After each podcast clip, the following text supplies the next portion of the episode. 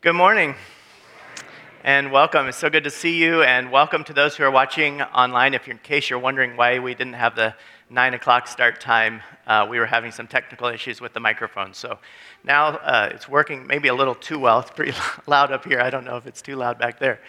But um, this morning, it, we celebrate Trinity Sunday. And so we focus on uh, the Father, Son, and Holy Spirit and the role that uh, the Trinity, the triune God, has in our lives, and especially looking at the second part of the uh, uh, sermon Peter preached on Pentecost Sunday.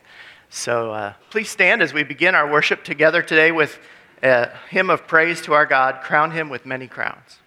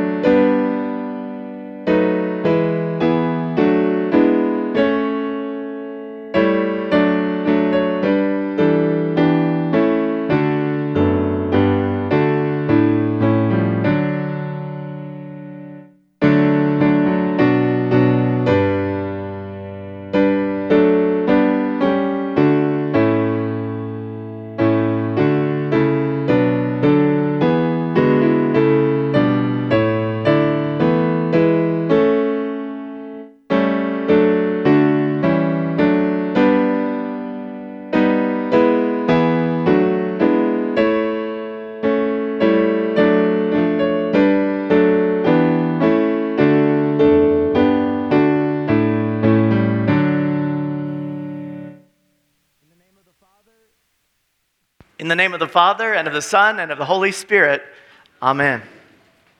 Lord, have mercy upon us.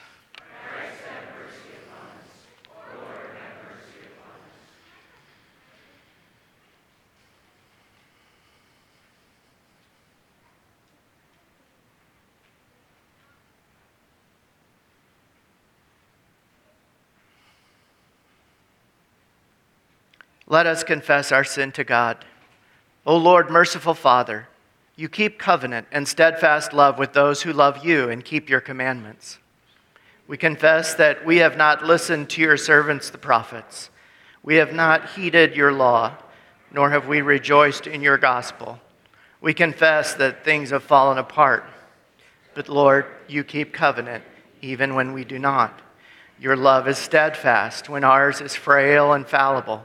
You are faithful, even when we are faithless.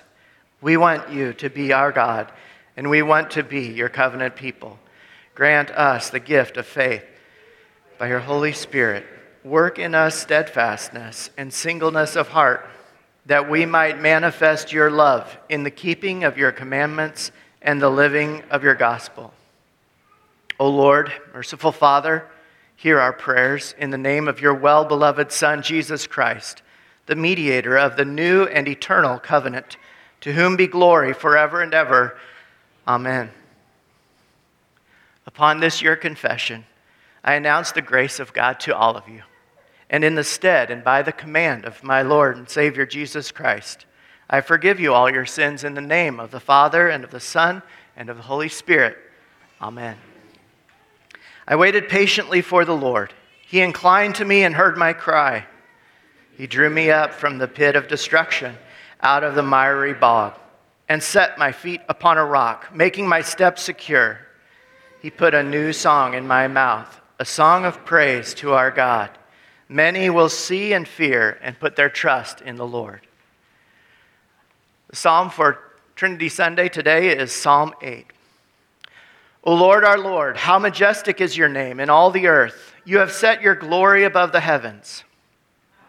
Mouths of babes and infants, you have established strength because of your foes, to still the enemy and the avenger. When I look at your heavens, the work of your fingers, the moon and the stars, which you have set in place, what is man that you are mindful of him, and the Son of Man that you care for him? Yet you have made him a little lower than the heavenly beings and crowned him with glory and honor. You have given him dominion over the works of your hands. You have put all things under his feet all sheep and oxen, and also the beasts of the field, the birds of the heavens, and the fish of the sea, whatever passes along the paths of the sea. O Lord, our Lord, how majestic is your name in all the earth. Glory be to the Father, and to the Son and to the Holy Spirit, as it was in the beginning, is now, and will be forever. Amen.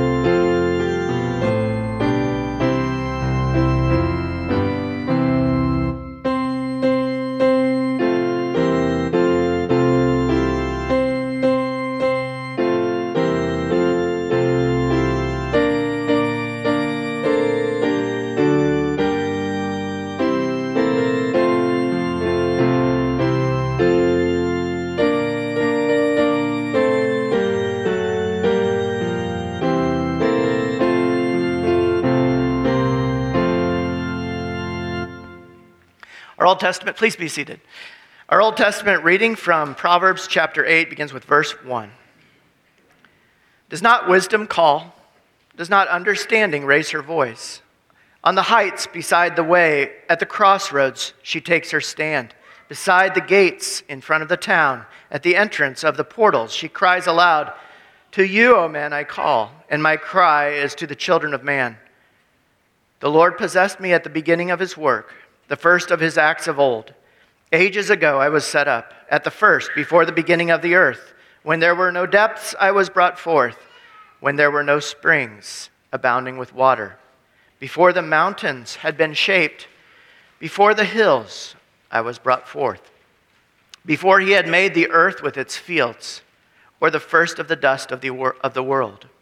When he established the heavens, I was there. When he drew a circle on the face of the deep, when he made firm the skies above, when he established the fountains of the deep when he assigned to the sea its limit, so that the waters might not transgress his command. When he marked out the foundation of the earth, then I was beside him, like a master workman, and I was daily his delight, rejoicing before him always, rejoicing in his inhabited world, and delighting in the children of man. This is the word of the Lord. Thanks be to God. Uh, the epistle reading, which is also the basis for our message today, is from Acts chapter 2, beginning with verse 14.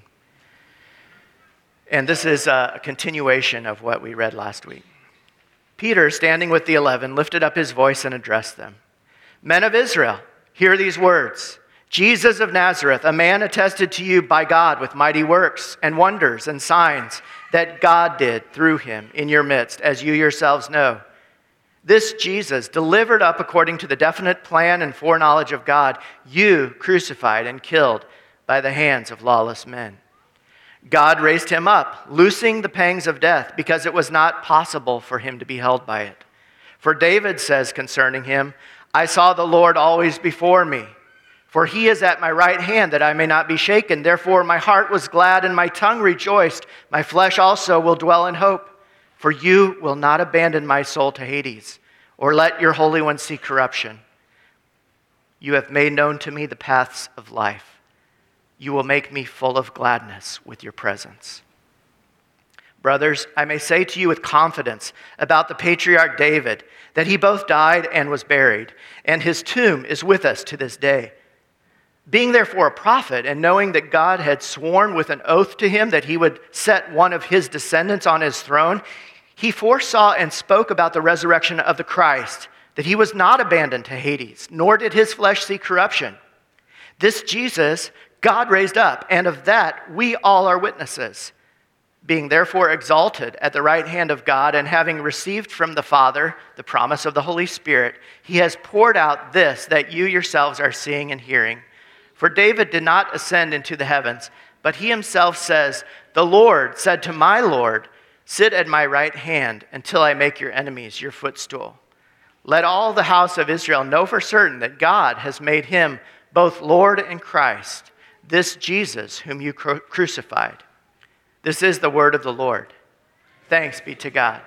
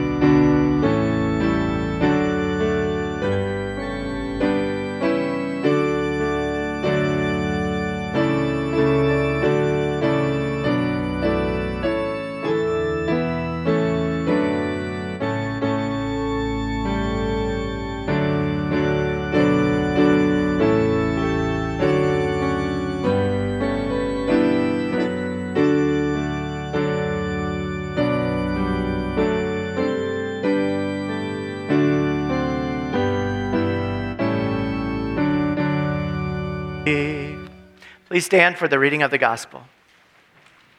The Holy Gospel according to St. John, the eighth chapter. Glory to you, O Lord. The Jews answered Jesus, Are we not right in saying you are a Samaritan and have a demon?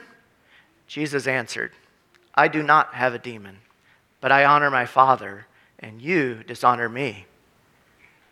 Yet I do not seek my own glory. There is one who seeks it, and he is the judge. Truly, truly, I say to you, if anyone keeps my word, he will never see death. The Jews said to him, Now we know you have a demon. Abraham died, as did the prophets, yet you say, If anyone keeps my word, he will never taste death? Are you greater than our father Abraham, who died? And the prophets died. Who do you make yourself out to be?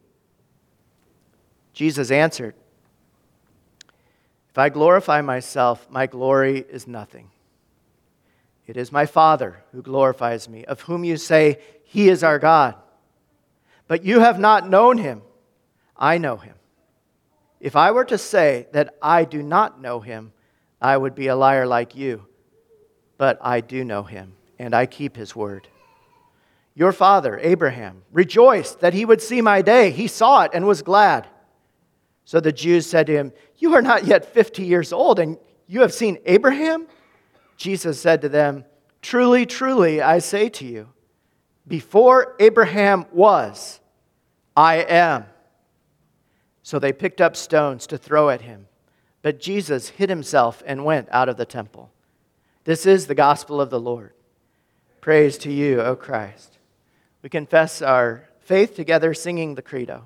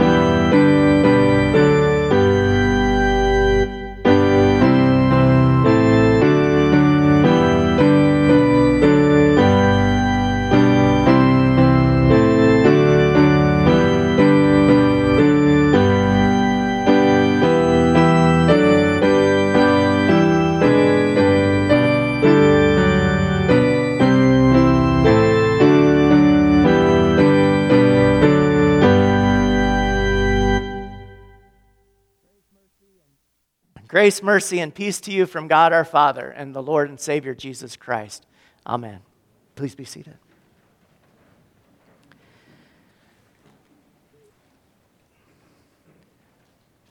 Our reading today ended with verse 36 of Acts chapter 2. But I'd like to continue on from there to the end of uh, this section.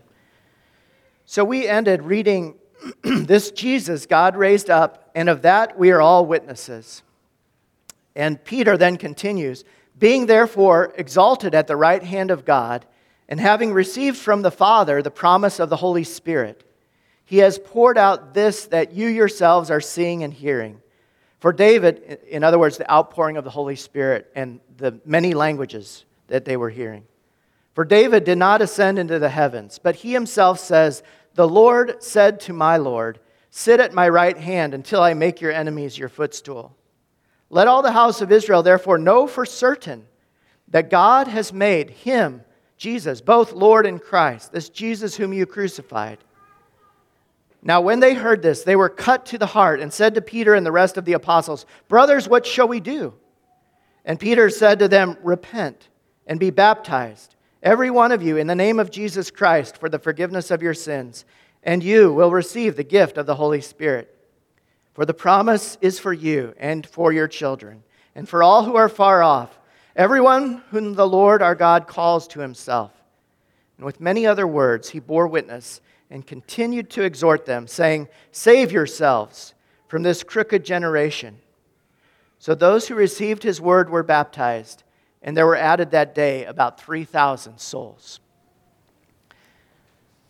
So, as I mentioned earlier, today is the first Sunday after the celebration of Pentecost, which we read and heard about uh, last week.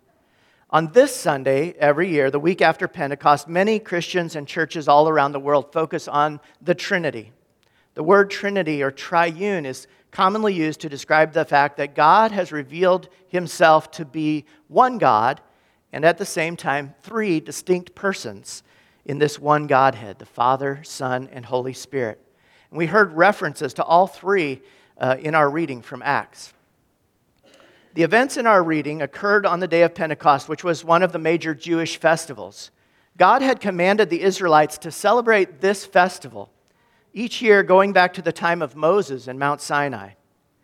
Pentecost, from the Greek word for 50th day, as you may have heard last week, was the Jewish feast of harvest or first fruits and was held 50 days after the Passover commemoration. And in this case, 50 days after the day Jesus had been raised from the dead.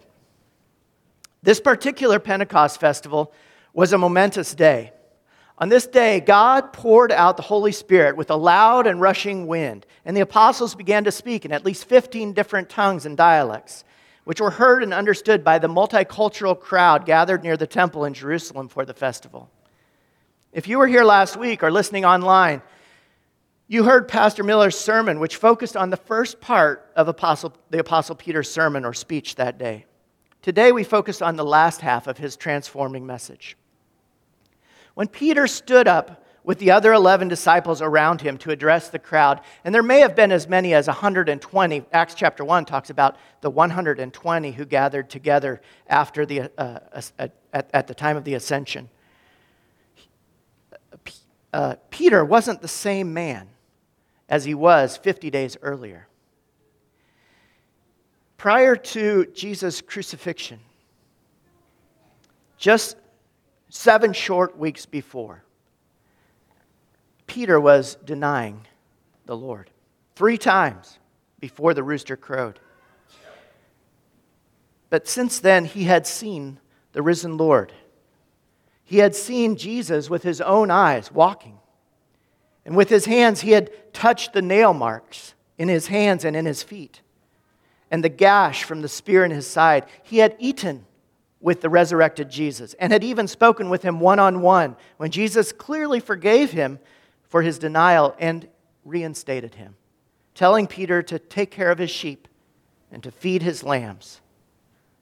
He was also there when Jesus told him and the others to make disciples of all nations, baptizing them in the name of the Father and of the Son and of the Holy Spirit in Matthew 28. More than that, Peter had been an eyewitness as he and the others saw Jesus arise into heaven and disappear into the clouds, after which they saw two angels in white telling them to follow Jesus' commands. And now Peter and the others had been filled with the Holy Spirit he received a power from above, a God fueled boldness, filling his mind and mouth, transforming him from scared Peter to bold Peter, and with the words to speak to thousands gathered at the temple. With a loud and courageous voice, we read that he addressed them, reminding them of the prophecy of Joel, spoken over 500 years before, that God would pour out his spirit before the day of judgment. And men and women would see uh, visions and have dreams from God. He concludes the prophecy of Joel by quoting that God would reveal wonders in the heavens above and signs on the earth below before the coming of the great and glorious day of the Lord, and that everyone who calls on the name of the Lord shall be saved. Dear friends, Judgment Day is coming. Peter, like Joel before him, was calling out to his people to be ready for that day. And that same message still applies to us today. The Lord will return, He will come back the same way that He departed. Are you ready for Him? We now pick up the second part of Peter's speech where he defines who this Lord is, who they need to call on if they are to be saved from God's wrath to come. If you'd like to turn in your worship guide uh, to Acts chapter 2, uh, verse 22. Peter addresses the people of Israel. He makes it very clear who he is referring to, who this Lord is that they need to call on. Men of Israel, hear these words Jesus of Nazareth, a man attested you by God with mighty works and wonders and signs that God did through him in your midst, as you yourselves know. These people, this crowd, were, were very aware of who Jesus was and what he had done. He was attested by God. Throughout his ministry on earth, and even up to the week prior to his arrest and crucifixion, Matthew chapter 21 14 states that Jesus was healing the blind and the lame. Just a short time before the Passover celebration, during which time Jesus was arrested, just prior to that, he had raised Lazarus from the dead in a village just outside Jerusalem. They were miracles or mighty works because they showed God's power. They were wonders because there was no earthly explanation for what he did, and the people were in awe. They were signs because they pointed to the truth of who Jesus was true God, and at the same time, true man, born of woman, yet the Son of God. Jesus had demonstrated repeatedly his power over nature. He calmed the sea by his words. He cast out demons and healed the sick on numerous instances. He raised the dead. The people should have believed Jesus was the Messiah the Hebrew term meaning Christ or anointed one, just on the basis of these many miracles, wonders, and signs. But instead, the religious leaders became indignant. Puffed up with their own pride, they made false accusations, plotted together, and plotted together to end his life. Finally, they convinced the crowds and Pilate to crucify him. However, in verse 23, Peter explains that Jesus' death was part of a greater overarching plan look at verse 23, where we read, He was delivered up according to the definite plan and foreknowledge of God. Although God, the Father, did not kill his son, that was done by the hands of lawless men. God did allow his son to be offered up unto his death, knowing that he would be raised again, since it was not possible for him to be held by death. Neither was Jesus a victim of the crowd or of chance. He foretold his death multiple times to his disciples, saying in Matthew chapter 16, 21 and Matthew 20, 18 that he must be put to death and on the third day be raised to life. In John chapter 10, 17 to 18, Jesus stated he willingly would lay down his life and had power over death. He said, For this reason, the Father loves me because I lay down my life that I may take it up again. No one takes it from me, but I lay it down of my own accord. I have authority to lay it down, and I have authority to take it up again. Jesus and his Father both recognized and accepted that a holy and sinless sacrifice for mankind's sin was necessary in order for human beings to be redeemed and set free from their just curse and punishment. Jesus willingly endured the price necessary for our salvation, his death. But that was not the end. Peter continues in verse 25 to 28, quoting King David from Psalm 16, 8 through 11. David foresees the Messiah who would say to the Lord, You will not abandon me to the grave. You will not let your Holy One see decay. Peter makes it clear that David wasn't speaking of himself. David died and was buried, and his body had decayed. He died almost a thousand years prior. Peter points out that David saw the Lord, that David prophetically saw that Jesus would not be abandoned, that Jesus' body would not see decay. Jesus, the offspring of David, the one whom God had promised David would sit again on his throne and rule in righteousness. Instead, you will fill me with joy in your presence. Jesus is alive, he is risen. Next, Peter explains to the crowd Jesus' current position. He who had died and now uh, raised to life is exalted at the right hand of God. It is because of Jesus' exalted position that he is able to continue to fulfill what he had come to accomplish. He's not dead, he's not in the grave, he is risen. Beginning with what the crowd was observing at this Pentecost feast of harvest, the rushing of the wind and the languages that were being spoken. Now, God's gift is being released. Jesus, we read, has received from the Father the promised Holy Spirit and has poured out what the crowd could now see and hear with their own eyes and ears. The proof of what Peter was saying. Peter again quotes, quotes David, this time from Psalm 110. Though it is written by David, it is a messianic psalm showing the interaction between the Messiah, Jesus, the future interaction between the Messiah, Jesus, and his heavenly Father. The Lord, the word here is Yahweh in Hebrew. Uh, remember, Jesus said in the gospel reading, I am, referring to this term, uh, how God referred to himself uh, to Moses. The Lord, Yahweh, said to my Lord, Adonai in the Hebrew. Yahweh said to Adonai, Sit at my right hand until I make your enemies a footstool for your feet. Peter uses this passage from David from David's psalm to explain to the Jewish crowd who knew these psalms very well the relationship between Jesus and God the Father. Peter communicates that the Father is God and Jesus is God. The Holy Spirit proceeds from the Father and the Son. Together, the Father, Son, and Holy Spirit are one God yet simultaneously three distinct persons coexisting eternally in the one Godhead. Jesus had revealed God's power through miracles, wonders, and signs. And he died according to the will and plan of God at the hands of ungodly men. Yet God raised him from the dead and exalted him at his right hand. All of this had been prophesied about the Messiah, and Jesus fulfilled each prophecy one by one. Peter declares his conclusion in verse 36. Let all the house of Israel therefore know for certain that God has made him both Lord and Christ, this Jesus whom you crucified.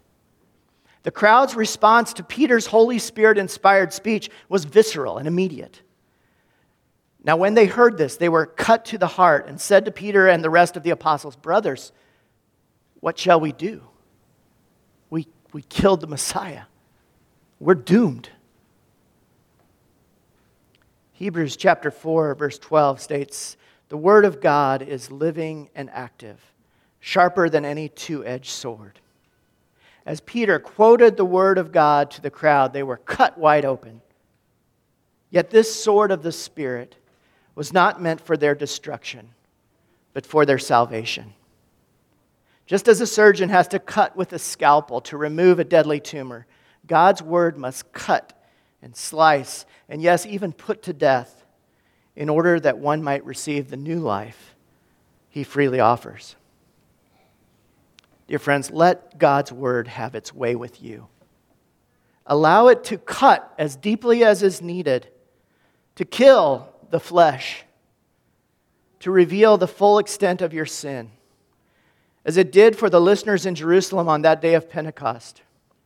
And remember also, Jesus was pierced, he was cut for you, for your sins and mine, and the sins of all mankind of all time, when his hands and feet were nailed to the Roman cross and his side pierced with the spear after his death. As the prophet Isaiah foretold, he was pierced for our transgression. Each of us has turned to our own way, and the Lord has laid on him the iniquity of us all. Jesus' piercing brought him death, so that our piercing, the piercing of our hearts by God's word, might bring us life. Pierced along with the Pentecost crowd, we cry out, Brothers, what shall we do? You and I are also guilty and cannot save ourselves. It is for our sins also that Jesus hung naked, despised, and rejected from a cross. We too, in this sense, have crucified the Messiah. We have killed the Christ. We have put the Lord to death. How can we be saved? We are doomed. But Peter has a solution. And his response is direct and simple. He tells the crowd, Repent and be baptized, every one of you, in the name of Jesus Christ, for the forgiveness of your sins, and you will receive the gift of the Holy Spirit. For the promise is for you and your children, and for all who are far off, everyone whom the Lord our God calls to himself. And with many other words, he bore witness and continued to exhort them, saying, Save yourselves from this crooked generation repentance is key to Peter's response. Repentance was the call of the Old Testament's prophets so the Israelites could escape God's wrath and instead experience his blessing. We see this in Ezekiel 18:30. It was the call of both John the Baptist and Jesus in calling people to escape the wrath to come and to prepare people for the kingdom of heaven which was at hand. Later in Peter's second sermon in Acts chapter 3, in verse 19, he calls the people to repent, therefore, and return, that your sins may be wiped away, in order that times of refreshing may come from the presence of the Lord. Then in Acts 5, while addressing the council, Peter says in verse 31 Jesus is the one whom God exalted to his right hand as a prince and a savior to grant repentance to Israel and forgiveness of sins. When Peter reported to the Jewish believers in Jerusalem what God had done at Cornelius, the Gentiles' house, they concluded that God had granted to the Gentiles also the repentance that leads to life. The repentance that leads to life. Paul's message to the Jews and Greeks in his many missionary journeys was the, same, the very same. In Acts chapter 17 30, Paul proclaimed that men everywhere should repent for God's judgment was coming. And in Acts chapter 26, verse 20, during Paul's defense before King Agrippa, he explained that his ministry consisted, Paul's ministry consisted of telling Jew and Gentile alike that they should repent and turn to God, performing deeds appropriate to repentance. This last quote is a reminder to us that the repentance of salvation the repentance unto life is much more than a, a, an intellectual exercise. It's much more than simply showing up and saying, God, I'm sorry. With the idea that you'll go right back to what you were doing before. Paul explains 2 Corinthians 7, verse 10, in 7, verse 10, that there is a sorrow that is according to God that produces repentance without regret unto salvation but there's also the sorrow of the world that produces death. A change of mind merely, a mere change of mind does not result in a change of direction and action and is not true repentance. If you are heading north in the right direction and then change your mind and decide to go south, that is no real repentance unless you turn around and go the other way. Repentance is turning from sin to righteousness. True repentance can only result through the working of the Holy Spirit within us and through His Word, outside, even outside of us. It cannot be produced within us apart from the piercing Word of God and the accompanying work of the Holy Spirit. Thus, repentance is not a work we're not saved by works, but it is a working of God within us, upon us.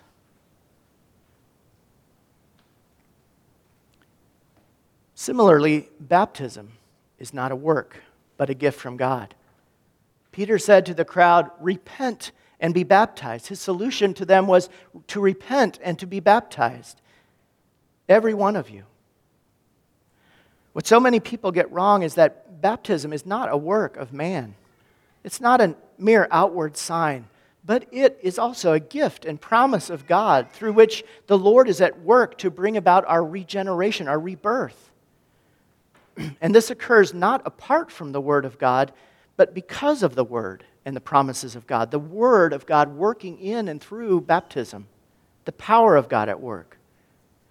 Jesus commands his apostles in Matthew 28 19 and 20 to make disciples by baptizing them and teaching them. In Romans 6, we read that through the power of God's word at work in and through baptism, we are united with Christ in his death, burial, and resurrection. We are united with Christ in baptism, in his death, burial, and resurrection.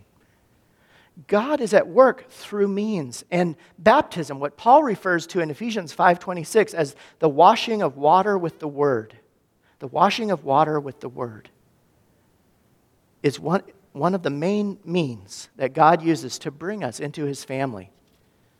When the very words which Jesus gave his disciples to speak are spoken, I baptize you in the name of the Father and of the Son and of the Holy Spirit as water is applied it is the power of God's word that is at work. God the Father becomes the baptized Heavenly Father. God the Father calls you his child. Jesus, the Savior of the world, becomes your personal Savior. You are united to him in his death and resurrection in a mystical way. The Holy Spirit is given to you as a seal or pledge of salvation to dwell within you. What a wonderful gift of God baptism is, especially as we come to understand it in all its fullness as God wants us to, not adding anything to it and not taking anything away from it, simply looking at what the New Testament, what God in the New Testament has to say about it. Now, is it possible for a person to turn his or her back on everything God offers in this gift of baptism according to his word? Absolutely. Just as the prodigal son turned his back on his father, or as Peter denied knowing Jesus. Yet, just as the father awaited the prodigal's return, and as Jesus restored Peter, so the loving Father, our Savior Jesus, and the Holy Spirit are awaiting the return, the repentance of all who turn away from him. Yes, repentance is tremendously important, turning our face from sin and returning to the Lord, and so is baptism, as Peter states. Repent and be baptized in the name of Jesus Christ for the forgiveness of your sins. The two go together. And following repentance and baptism, Peter says, You will receive the gift of the Holy Spirit. What a gift God gives us. It's a gift we, we don't really fully appreciate. His very presence taking up residence in the temple of your heart. How little we understand and appreciate this precious gift from God. It is the Holy Spirit who is at work outside of us, initially through God's Word, even prior to our conversion. He is the one who convicts you of your sin. He is the one who compels you to believe in Jesus for your salvation. He is the one who urges you to repent and draws you then to the waters of baptism. Following your conversion and now within you, the Holy Spirit continues to lead you to God's life giving word, both at home and in church, helps you to communicate with God through prayer and to understand His mysteries, and empowers you to say no to sin and temptation and yes to godliness and righteousness. Peter wasn't finished after saying these things. He continued to speak to the crowd with many other words, we read. And he bore witness and continued to exhort them, saying, Save yourselves from this crooked generation. Peter knew the gravity of, of his situation. Many of the people he was speaking to from many different lands surrounding Jerusalem might, he might never meet again. He might never have an opportunity to tell them about their Savior. And if he told them, and if they received it, they could bring that message of life and hope back to their homes all around the then known world. And that's exactly what happened. He continued to try to reach them through his words and by the power of the Holy Spirit within him. And the Holy Spirit moved mightily. We read that those who received his word were baptized, and there were added that day about 3,000 souls to the 120 men and women already devoted to following Christ, as mentioned in Acts 1. Dear friend, how about you? Have you already devoted yourself to believing and following Jesus? Have you already been baptized in the name of the Father, Son, and Holy Spirit? If so, praise the Lord, and to God alone be the glory. Continue to pray for God's Spirit to move you ever closer in your relationship with your Father, Savior, and Comforter. Ask God to move you deeper into discipleship, to lead others to Christ so they too can become baptized disciples. However, maybe you still have doubts. Could God really love me? Is all this really true? If God really knew me, don't my sins still separate me from God? God does know you. And God does love you. And nothing can separate us from the love of God, which is ours in Christ Jesus. Remember that God chose David, and Jesus chose Peter, both prominent in our reading from Acts. God knew they were sinful people. David was not pure on so many levels. As king, he committed adultery with his own soldier's wife, then had him killed to cover it up. He was a murderer and adulterer and a liar. Peter, soon after meeting Jesus in Luke 5 8, said, Depart from me, Jesus. I am a sinful man. Remember that in the boat? But Jesus didn't depart from him. He said, I'm going to make you a fisher of men. Follow me. Follow me. Follow me is what Jesus says to you today with all your doubts, with all your fears, with all your sins. Later, Peter would rebuke Jesus for saying he would be put to death. Jesus said, Get behind me, Satan. He denied Jesus after his rest, and still Jesus loved him and pursued him. God knew they were sinful. God knows you are sinful. Yet he deeply loved them, and he chose them to carry out his divine will and plan. And ultimately, they both acknowledged their sin and turned from it. They repented. They turned from sinful ways to again following the living, loving Lord. And now, amazingly, they're still encouraging you and me today to do the same thousands of years later. Since God loved them, chose them, and entrusted them to carry forward his plan to save, you can trust that God loves you, that he has chosen you too, and he desires you to belong in his kingdom. Here again Peter's words in Acts 2:36. I'll just wrap up with this. Let all the house of Israel, therefore, know for certain that God has made him, Jesus, both Lord and Christ. As an eyewitness to Jesus' miracles and signs, his crucifixion, resurrection, and ascension, and now filled with the Holy Spirit, Peter was confident in who Jesus was. There was no doubt in his mind. And he wanted the people of Jerusalem to be confident as well, to know for certain. The life of Jesus is not a myth or a fable, it was a reality. And many eyewitnesses were faithful to attest to it, even at the risk of death. It is a certainty. It happened. And you can be confident too that Jesus is who the Bible says he is. It is trustworthy, it is true. The more you read and study the Bible, particularly the prophets, which point forward to Jesus, and as you examine the miracles Jesus performed, the more confident you become. Remember, God, the Father, Son, and Holy Spirit is for you.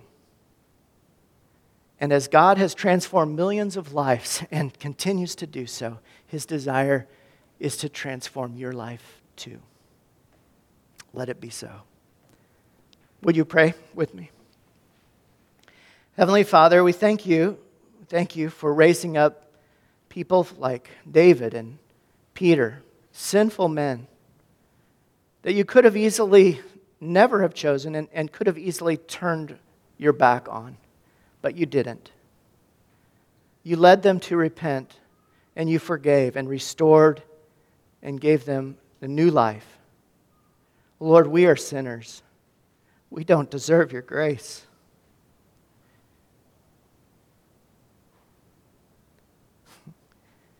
And we freely admit it. As you had mercy on them, Lord, have mercy on us. And as you restored them and used them, use this congregation, Lord. Use the people hearing these words today to your glory and the salvation of many. In Jesus' name, Amen.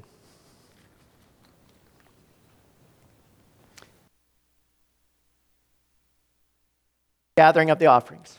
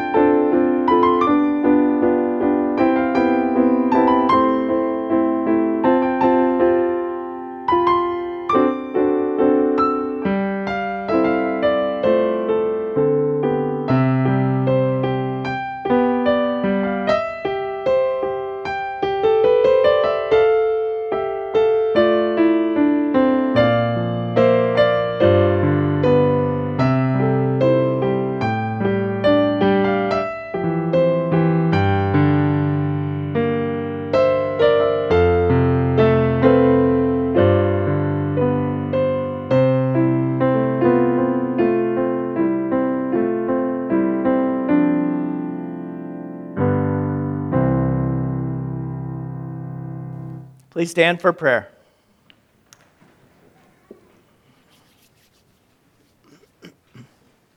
Friends in Christ, I urge you to lift up your hearts to God and pray with me as Christ our Lord has taught us and freely promised to hear us. O God, our Father in heaven, look with mercy on us, your needy children on earth. Grant us grace that your holy name would be hallowed by us and all the world through the pure and teaching of your word and the fervent love shown forth in our lives. Graciously turn from us all false doctrine and evil living, whereby your precious name is blasphemed and profaned. Lord, in your mercy, may your kingdom come to us and expand. Bring all transgressors and those who are blinded and bound in the devil's kingdom to know Jesus Christ, your Son, by faith that the number of Christians may be increased.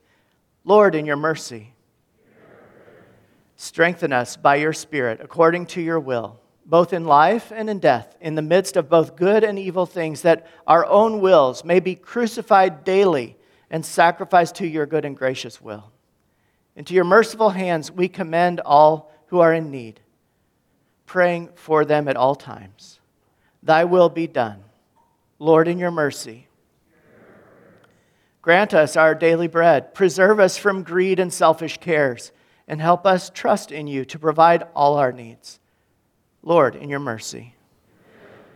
Forgive us our sins, as we also forgive those who sin against us, so that our hearts may be at peace and may rejoice in a good conscience before you, and that no sin may ever frighten or alarm us. Lord, in your mercy. Lead us not into temptation, O Lord, but help us by your Spirit to subdue our flesh, to turn from the world and its ways, and to overcome the devil with all his wiles. Lord, in your mercy. And lastly, O Heavenly Father, deliver us from all evil of both body and soul, now and forever. Lord, in your mercy. We trust, O Lord, in your great mercy to hear and answer us through Jesus Christ our Lord. Amen. Lord, in your mercy. On this Trinity Sunday, as many Christian churches do, we use a different creed to confess our faith in God, Father, Son, and Holy Spirit. Typically, we use what are known as the Apostles' Creed and the Nicene Creed. Um, today, we use a different creed called the Athanasian Creed. These three creeds are considered the three uh, Catholic with a small c or universal creeds of the Christian church and have been used for centuries, um, over a thousand years, well over a thousand years. The Athanasian Creed does have a number of uh, statements in it that uh, I don't want you to be confused by what they mean, especially if you're confessing these things. So, first off, at the, the first statement, where it says we hold the Catholic faith, we're not saying uh, we're Roman Catholic, but Catholic with a small c. This word simply means universal. We could have easily just put the word universal instead of Catholic, though. Universal faith, the universal Christian faith. and so, wherever that word Catholic with a small c is used, that is the meaning of it, not Roman Catholic, but universal, the universal faith. So, I wanted to make sure you understood that. And also, I wanted you to um, look at the, at the last part of this creed. Um, where it says, Those who have done good will enter into eternal life, and those who have done evil into eternal fire. Uh, we all understand that those who do evil are condemned for their sin and deserve uh, the flames of hell. All of us deserve uh, condemnation. Uh, this uh, creed is not professing a works righteousness, that we are saved by our works, that we receive eternal life through our works. No, instead, uh, it confesses the truth about who Jesus is earlier in the creed. This creed is simply saying, along with Jesus during his ministry, that those who uh, do unto other, that we are to do unto others as we would have, as we would have done unto us. We should love others as God has loved us. That our works be an outflowing of our faith. And if our life does not show uh, works, it's not that works save us, Jesus saves us, but if our, if our life does not show good, then there's something that's not right. Because a tree is known by its fruit, as the scriptures say. And so a Christian's life will be known by its, by its fruit, by doing good. And so I just wanted to make sure that as we spoke those uh, parts, that um, there were no misunderstandings about what is being confessed. If you have any questions, you'd like to talk more about it, I'd be happy to talk with you about this after the service, too. All right, we confess our faith in the words of the Athanasian Creed. If you can, please join me. Whoever desires to be saved must, above all, hold the Catholic faith.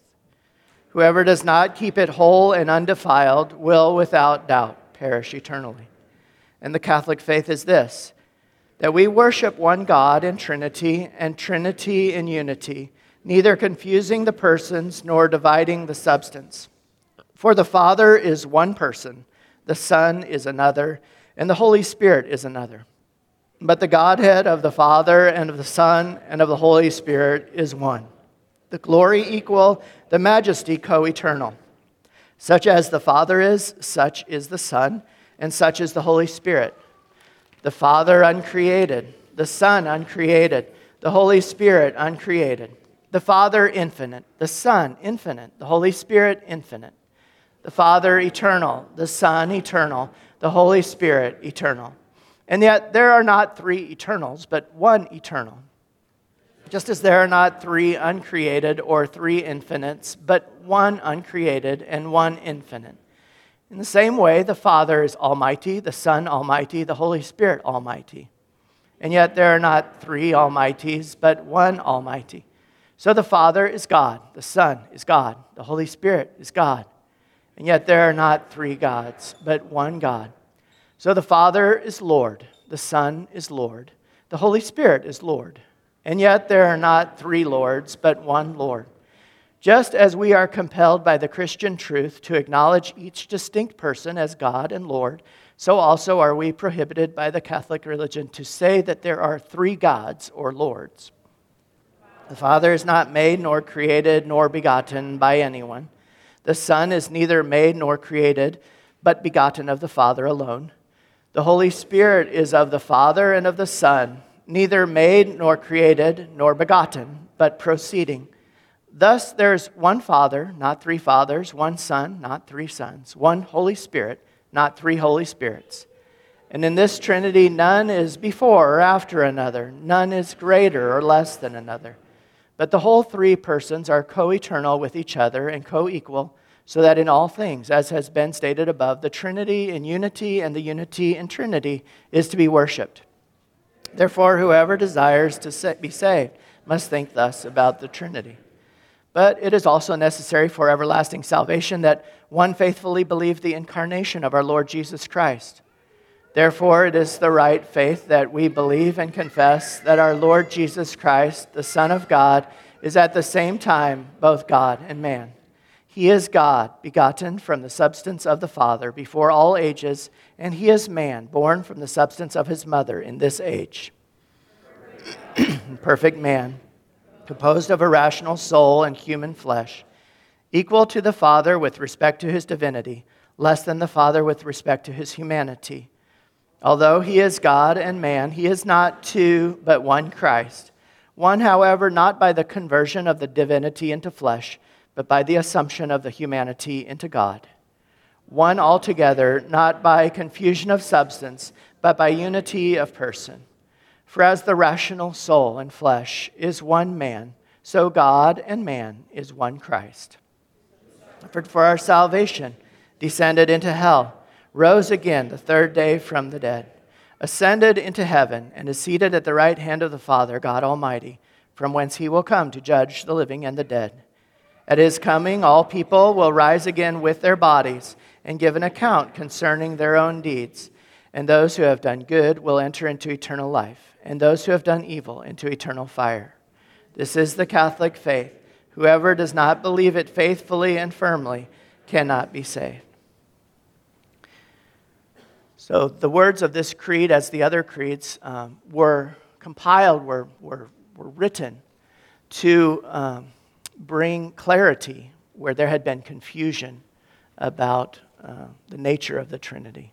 And I hope these words help you um, to have greater clarity as you reflect on them um, in your own understanding of the Trinity and of the mystery of our Lord Jesus Christ, who is true God and true man. We prepare our hearts to receive the Lord's Supper. The Lord be with you. Lift up your hearts. Let us give thanks to the Lord our God.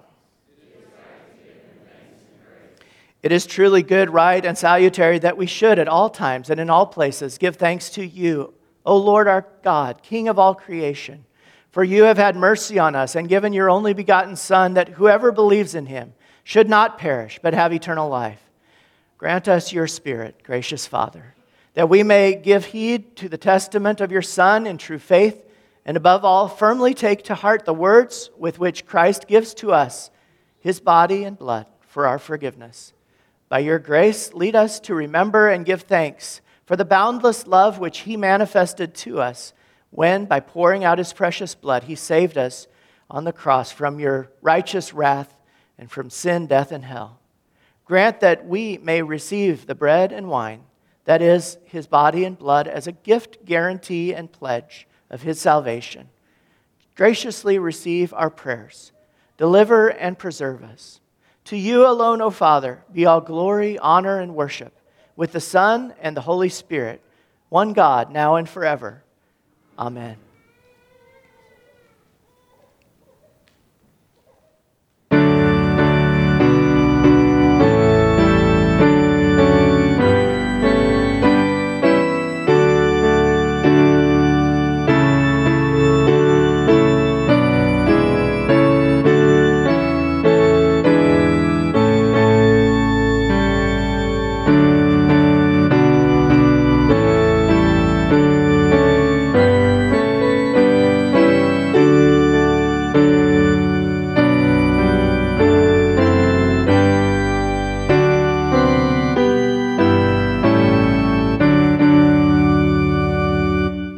Pray in Jesus' name and as he has taught us.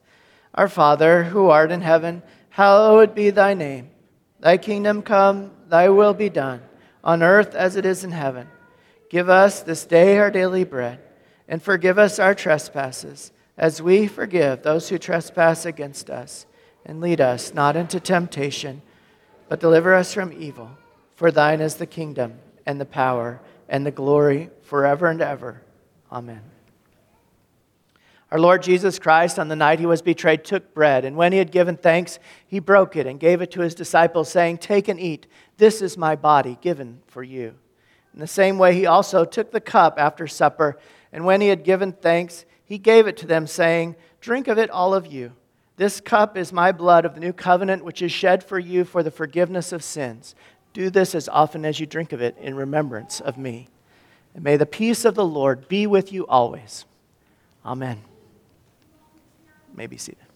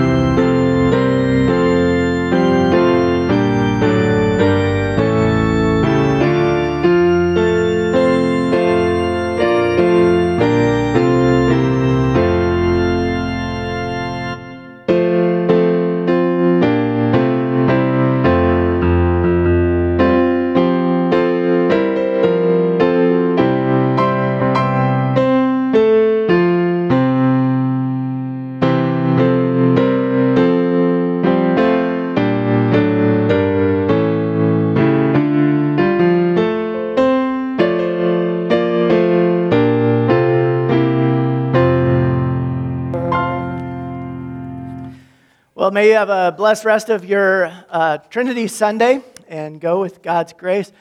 Uh, as Jesus has said, You have received the body and blood of our Lord Jesus Christ. May He strengthen you and keep you in true faith to life everlasting. Depart in peace. Amen.